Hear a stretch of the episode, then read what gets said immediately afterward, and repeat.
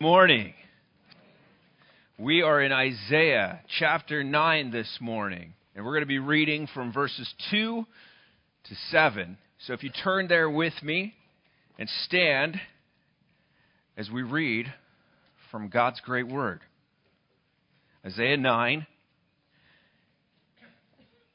verse 2.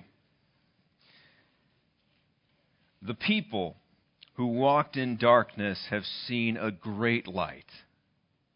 Those who dwelt in a land of deep darkness, on them has light shined. You have multiplied the nation. You have increased its joy. They rejoice before you as with joy at the harvest, as they are glad when they divide the spoil.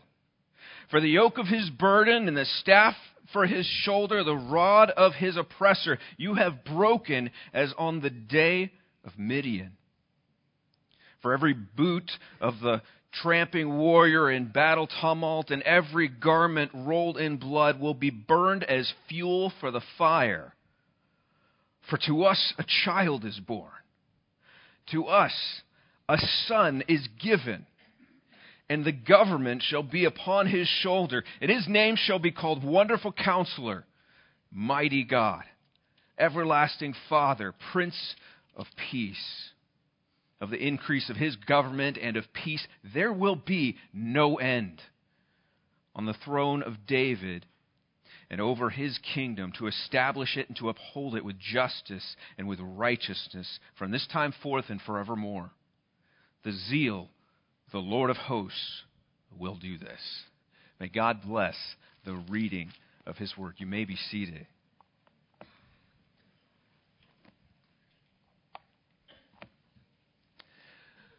The north had fallen. To the south, the people, along with their king, they shook, Isaiah says, they shook as trees of the forest shake before the wind they knew that a storm was coming.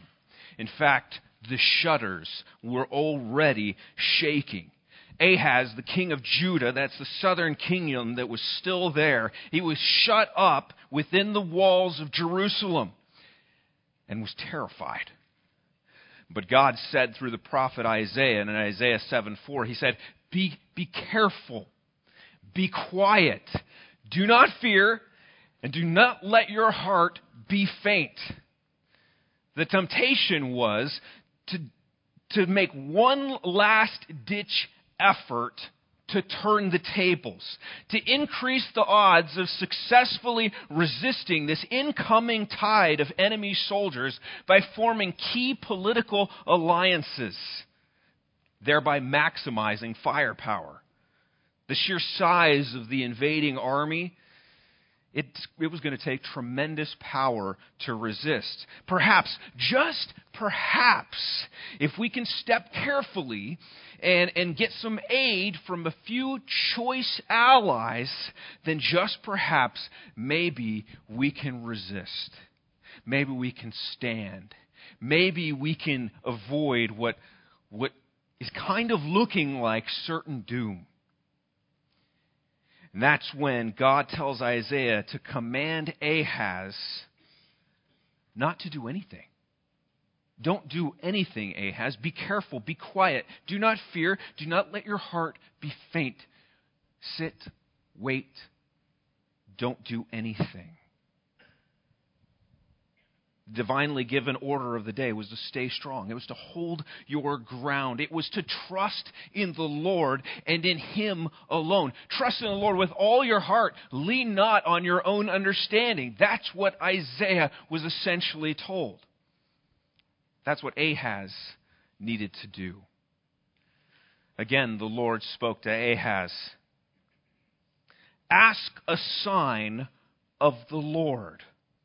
In other words, what was being said was God, God saying, Look to me. Ask me. You need answers. You need help.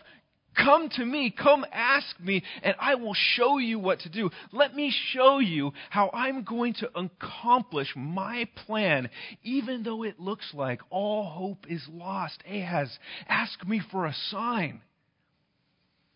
But trusting God wasn't part of Ahaz's plan. Ahaz was a realist.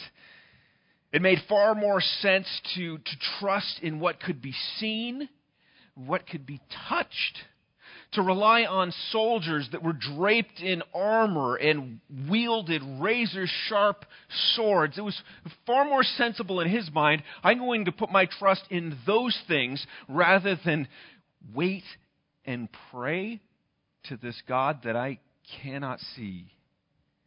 And Ahaz, he tries to hide his unbelief by sounding spiritual when he says, I will not ask.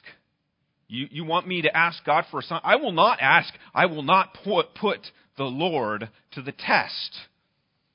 He was really just covering up his unbelief.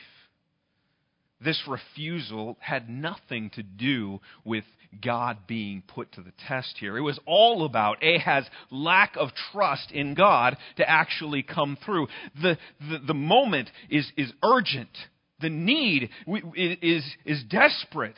We gotta, we gotta act now. Do nothing? What are you talking about? Uh, yeah, yeah, Isaiah, I'm not to put the Lord to the test be so much easier to look to boots on the ground. He could have them at, at his disposal uh, if he just linked arms with some potential allies. In his mind, that was much more of a sure thing than turning his eyes heavenward and waiting. That was a mistake. Because to say that you have faith in God and not turn to Him in your hour of need, well, it's to give evidence to the fact that you're nothing but a fraud. You don't have faith in God. The German Old Testament scholar Otto Kaiser put it this way The only way we can have God is by relying on Him and using Him. For the only way it is possible to accord God's deity to him, that is to say, God, you are God, is by using him and risking one's life upon God's word by trusting his promises and obeying the revelation of his will. He's essentially saying, You take God off the throne and you say, God, I don't know if you really are God when you refuse to put your trust in Him. But when you do, when the situation is desperate and you say, God, I'm looking to you, you're the only one I've got, you acknowledge you actually do believe in Him. Ahaz refused to rely on God. He refused to risk his life on the promises of God's word. And so he took his place in the long line of monarchical failures from the house of David. We read last week, 2 Samuel 7:12, that God had promised David, he promised him this, "When your days are fulfilled, you lie down with your fathers, I will raise up your offspring after you, who shall come from your body. I'll establish his kingdom. He shall build a house for my name, and I will establish the throne of his kingdom forever." God promised that he would raise up a mighty king from the line of David. It was going to be a king whose kingdom would never end. Ahaz was not that man. There would be another. There would be another. When Ahaz refused to seek God by asking for a sign, Isaiah basically then says, You're not going to ask God for a sign? I'm going to give you the sign anyways. He says in verse 14 of chapter 7 Therefore, the Lord himself will give you a sign. Behold, the virgin shall conceive and bear a son, and shall call his name Emmanuel. This is the child that he speaks of in our chapter this morning. Isaiah 9 6, when he says, For us, for to us a child is born to us a son is given. The government shall be upon his shoulder. His name shall be called Wonderful Counselor, Mighty God, Everlasting Father, Prince of Peace. Of the increase of his government and of peace, there will be no end on the throne of David and over his kingdom to establish it and uphold it with justice, with righteousness from this time forth and forevermore. What a timely message this was for a nation on the verge of collapse. We are desperate for hope. Where are we going to find help? in the midst of threats, in the midst of warring nations, in the midst of turmoil from within, on the way, at some point in the future, was a king, a deliverer, a chosen and anointed one who was going to make things right forever.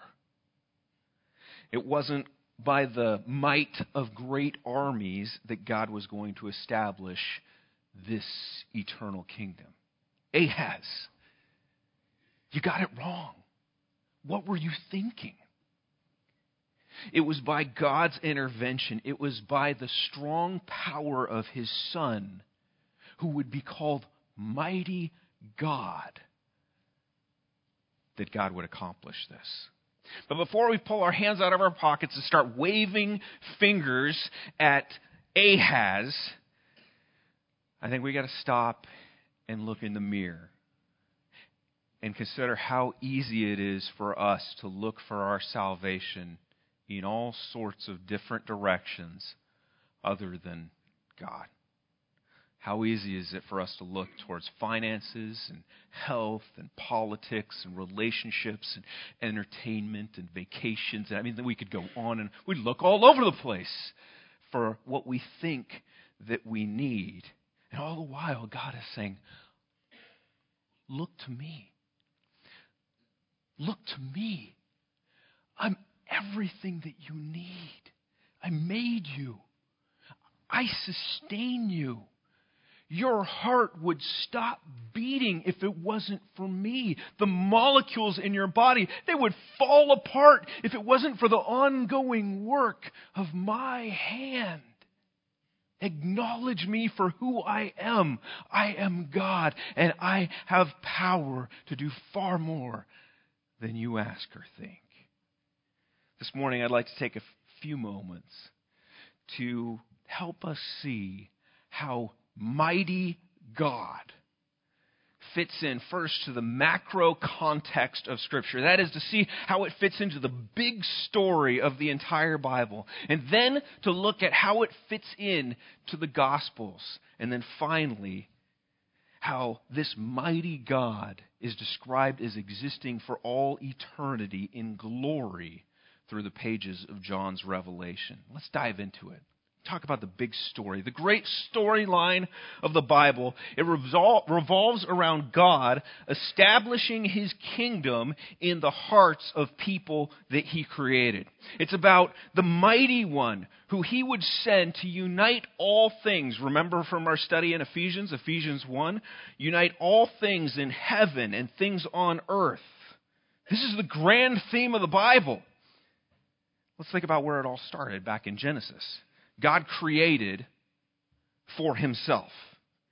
Everything that he created was created for his glory and so that his creation might enjoy him. Psalm 19:1 says, "The heavens declare the glory of God."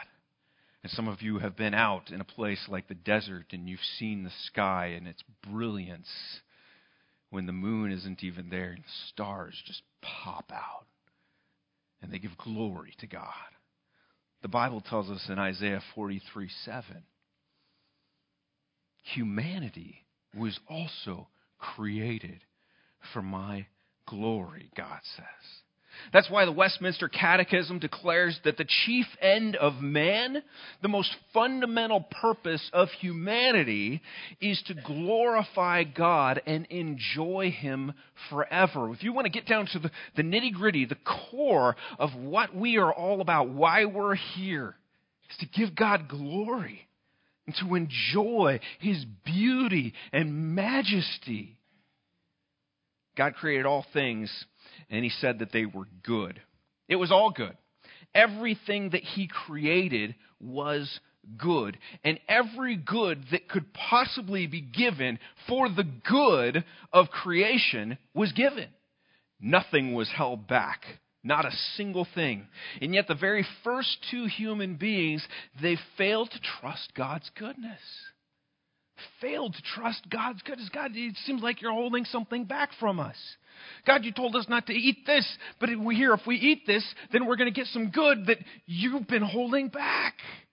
And so instead of choosing to listen and obey and wait and trust, they rebel. They go their own way. And everything begins to fall apart. But God had not given up on his creation.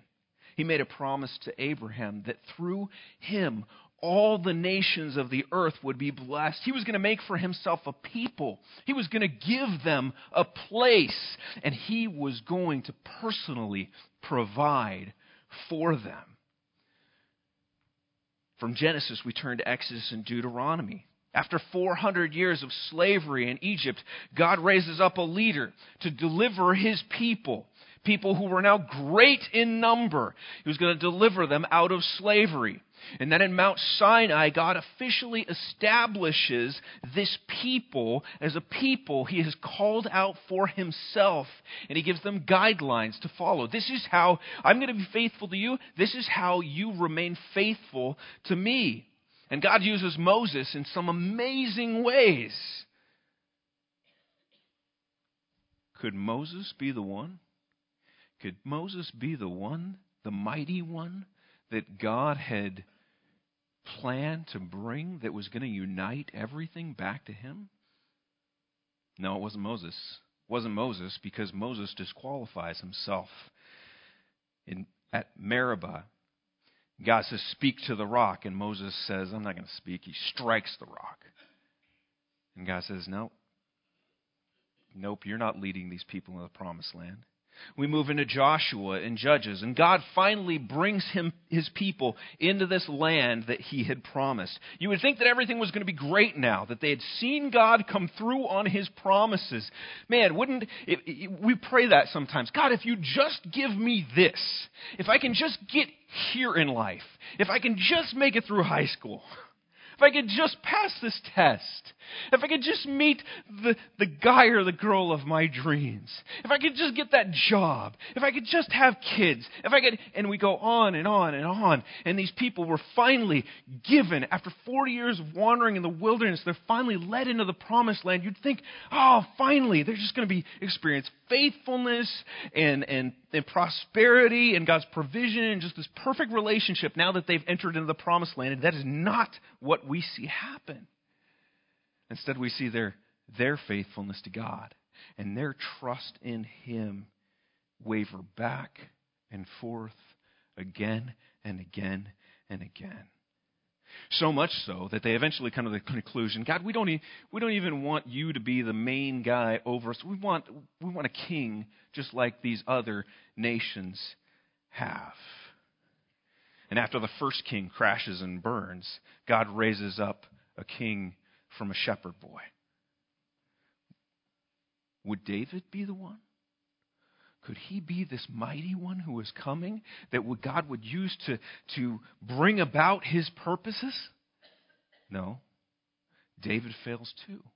What about Solomon, his son? Surely someone as wise as Solomon. That has to. No, wasn't Solomon either.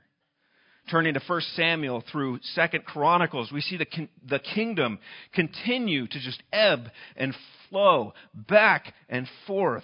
There's brief seasons of faithfulness, and then there's abysmal failures. We look at all the prophets, the major prophets and the minor prophets, and in each of these books, the prophets find themselves in various situations, and yet the message that each of these prophets give is the same. The prophets, speaking for God, cry out to the people and they say, Turn back! Turn back to God! Come back to Him! You have wandered. Why have you wandered? He's your one and only King. Trust Him, obey Him. Hundreds of years pass of silence. and then everything changes. everything changes when we come to the Gospels, the books of good news. The King, the long awaited, promised one, the king has finally arrived. And even though he may not be the king that everyone thought they were looking for, he's everything that God the Father had intended to him to be. And he would accomplish every single thing down to the most minute detail of what God had intended him to accomplish. He was absolutely successful in fulfilling God's great age old plan to make a way for rebellious people to come back into the kingdom. We see in the book of Acts, Luke's, Luke now records how the kingdom begins to spread. It goes first to the Jews, then it goes to the Gentiles. And then there's the epistles, all the letters from Romans to Jews the, uh, uh, Jude in the New Testament. In the epistles, we read about what this new life in the kingdom looks like. How's this supposed to be lived here on earth? And then we come to Revelation. And John shares his revelation with us that Jesus is the eternal King. He's the eternal King. There is no end to his kingdom all challengers will be put down once and for all. And Jesus and his people will live together forever. Bible is made up of 66 books. 39 in the Old Testament, 27 in the New Testament. And put together, they reveal one great message God's grand design that God is the King. He is the king. And through his creation, though his creation has rebelled, he's actively working to bring them back. No doubt by the time of Isaiah, the people had seen so much back and forth. They'd seen good leaders and so many bad leaders, promising people rise to power. Maybe, maybe, maybe this is the one and then to face discouragement over and over again. I'm sure many were tired. Some must have absolutely been discouraged. Some probably just gave up completely the thought of a Messiah ever coming. Some probably thought, you know, even if the Messiah does arrive, is he really going to be strong enough to do what God had promised? Because all these leaders we've seen so far are really disappointing. And that's when Isaiah steps in and says, unto us a child is born. Notice the phrases in the present tense. Unto us a child is born. So sure is Isaiah that this is going to happen. So firm is the guarantee of God's promises that he can state it with absolute certainty. It's an established reality. A son is given. Even though the child has not yet arrived, God's willed it, and so he's already been given. And just in case you should have doubts as to whether or not he's going to be able to get the job done, Isaiah says he's going to be called Mighty God. There is nothing he can't do. Ahaz, you're trusting in the strong, mighty hands of men. That's a mistake. There's someone infinitely more powerful who's coming, more mighty than you can possibly imagine. Who are you looking to? The mighty God or something or someone else. The world was waiting. It was longing for the arrival of the mighty one who was going to make all things right. And the good news of the gospel is the wait is over. It's over. At the very beginning of Mark's gospel, he records Jesus saying, this is in chapter 1, verse 15, the time is fulfilled. The kingdom of God is at hand. Repent and believe the gospel. There it is, right there in black and white. The time has come. The Son, that promised child, mighty God, has arrived. A thrill of hope. The weary world rejoices, for yonder breaks a new and glorious morn. Mark is on a mission to let us know that the long awaited king has arrived. Let me just show you from just a few passages here. In Mark 1:23, he tells of how Jesus had power over demons.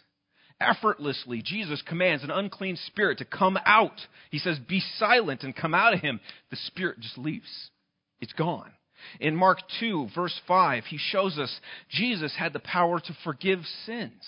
There was a man who was paralyzed. The first thing Jesus says to him, Your sins are forgiven.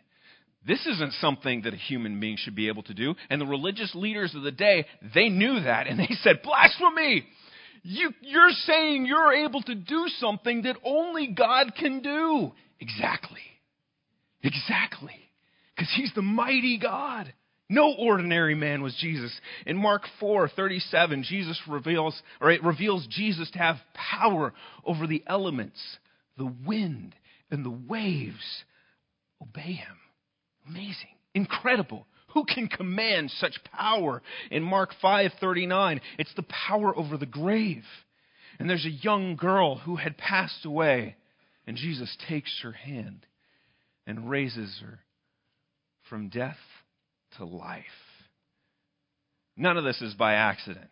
none of this is incidental in, in the way Mark wrote his gospel. He knows exactly what he's doing. He knows that from Genesis 3, all creation has been waiting for the arrival of this mighty one whom God would send to correct human sin. He knows that this person would be king, that he'd be the mighty God. So that's exactly what he draws our attention to. And, and notice how in each of these different miraculous, powerful examples of the mighty God working here, notice the response of people to Jesus. Mark 127. They were all amazed. So they questioned among themselves, saying, What is this? A new teaching with authority? He commands even unclean spirits, and they obey him. In Mark 2:12, they were all amazed and glorified God. We never saw anything like this. Mark 4:41, they were filled with great fear, said to one another, who, who then is this? Even the wind and the sea obey him. 542 immediately the girl got up and began walking for she was 12 years of age they were immediately overcome with amazement every time the response is the same it's shock. It's, it's awe. They can't believe what they're seeing. How is this possible? And Mark, I think he's saying, Yep, see, mighty God. He's right there. The king has come. And if that wasn't enough for Mark to make it clear that the one, the chosen one, had finally arrived, he makes it crystal clear in 827, where he records Jesus says this Jesus went on with his disciples to the villages, Caesarea Philippi. And on the way, he asked his disciples, Who do the people say that I am? It's about to get very clear. They told him, Well, John the Baptist, others say Elijah, and others one of the prophets. And he asked them, Who do you say that I am? And Peter answered, You are the Christ. You don't get more clear than that. Galatians 4 4 says, But when the fullness of time had come, God sent forth his Son, born of a woman, born under the law, to redeem those who were under the law, who really were condemned by the law. These lawbreakers stand condemned, but the Son was sent so that we might receive adoption as sons. This Jesus is the King. He's the mighty God who has power over all. And he would have to be all powerful because his mission was to take on humanity's greatest threat, its greatest adversaries sin and death. Human beings can't overcome these things in and of themselves.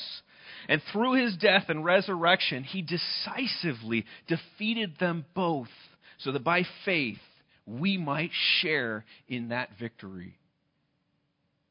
Is this your king? Maybe you've heard the words of Shadrach, Meshach, Lockridge. The Bible says, My king is the king of the Jews. He's the king of Israel. He's the king of righteousness. He's the king of the ages. He's the king of heaven. He's the king of glory. He's the king of kings, and he's the Lord of lords. That's my king. I wonder if you know him. He goes on My king is a sovereign king. No means of measure can defy his limitless love. He's enduringly strong. He's entirely sincere. He's internally steadfast. He's immortally graceful. He's imperially powerful. He's impartially merciful. Do you know him? He's the greatest phenomenon that has ever crossed the horizon of this world. He's God's Son. He's the sinner's Savior. He's the centerpiece of civilization. He's unparalleled and he's unprecedented. He's the loftiest idea in literature. He's the highest personality in philosophy. He's the fundamental doctrine of true theology. He's the one who He's the only one qualified to be an all sufficient Savior. I wonder if you know him today, Lockridge asks. He supplies strength for the weak. He's available for the tempted and the tried. He sympathizes and he saves. He strengthens and he sustains. He guards and he guides. He heals the sick. He cleanses the lepers. He forgives sinners. He discharges debtors. He delivers the captives. He defends the feeble. He blesses the young. He serves the unfortunate. He regards the aged. He rewards the diligent. And he beautifies the meek. I wonder if you know him. He's the key to knowledge. He's the wellspring of wisdom. He's the doorway of deliverance. He's the pathway of peace. He's the roadway of righteousness. He's the highway of holiness. He's the gateway of glory. Do you know him? He's the, his light is matchless. His goodness is limitless. His mercy is everlasting. His love never changes. His word is enough. His grace is sufficient. His reign is righteousness. His yoke is easy, his burden is light. I wish I could describe him to you. He's indescribable. He's incomprehensible. He's invincible. He's irresistible. You can't get him out of your mind. You can't get him off of your hand. You can't outlive him. You can't live without him. The Pharisees couldn't stand him, but they found out they couldn't stop him. Pilate couldn't find any fault in him. Herod couldn't kill him. Death couldn't handle him. And the grave couldn't hold him. That's my king. That's my king, he says. And I wish I could say it as Lockridge said it, but oh, that resonates. He's the mighty God, the centerpiece of the Bible.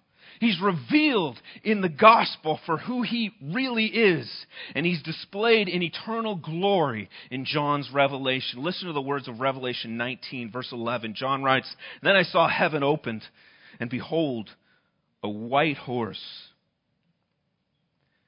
The one sitting, the one sitting on it is called faithful and true, and in righteousness he judges and makes war. His eyes are like a flame of fire, and on his head are many diadems, and he has a name written that no one knows but himself. He's clothed in a robe dipped in blood, and the name by which he is called is the Word of God. And the armies of heaven, arrayed in fine linen, white and pure, were following him on white horses. From his mouth comes a sharp sword with which to strike down the nations, and he will rule them with a rod of iron and he will tread the winepress of the fury of the wrath of God the Almighty. On his robe and on his thigh, he has a name written King of Kings and Lord of Lords. Jesus did absolutely come as a little baby, but I have to tell you, it rubs me so wrong when I hear people flippantly and jokingly just say, Oh, little baby Jesus. That is not who he is now. He is awesome. He is powerful. He is high and lifted up, glorious, in eternal, mighty God. To those who love him, to those who are called according to his purpose, he's captivating. just captivating. But to everyone else, he will one day be found to be terrifying. The same mighty God who casts out demons, who commanded the winds and the waves, who healed the sick, who forgave sins, who defeated sin and the grave, is the same one who will crush Satan and deliver all who follow him to an eternity in hell. Isaiah's words, they're for people like you and me. They're for people who are tired, people who are frustrated, people who are impatient, disillusioned. It's, it's also for those whose eyes have been bombarded by the cares of this world, have had their focus diverted away from God's great plan. It's for people who are tempted to look at what's practical and what's tangible, what they can see and what they can feel and what works, rather than to wait, pray, and trust Almighty God. It's for people who need to be reminded that God is faithful, so faithful. He does not forget, and He will absolutely come through on his promises. Keep your eyes fixed on Jesus, the mighty God, who has the power to do far more abundantly than all that we ask or think. To him be the glory in the church and in Christ Jesus throughout all generations, forever and ever. Amen. Let's pray. Lord, thank you, Lord, for your your promise of this mighty, mighty God. Lord, you have not left us to our own undoing. But in your great love, you sent Jesus Christ, something that you planned to do even before you created. That astonishes me. And we are on the other side of his arrival. He has come and he has come with authority and power and has defeated sin in the grave, Lord, and it is in him that we trust. Help us to trust him more. We have all sorts of things that come into our lives each and every day, perhaps today, perhaps yesterday, perhaps this month, perhaps tomorrow. Things that will tempt us to take our eyes off of you, to look first to other solutions. But Lord, help us. Help us to look only to you. Help us to look first to you and help us to rely on you. Because you are our only hope. And you are the only true source of good and what we really need. We love you, Lord thank you for this time we've had in your word to be encouraged and to be reminded once again of your faithfulness to us and our need for you. We pray these things in the mighty name of Jesus and for his sake. Amen.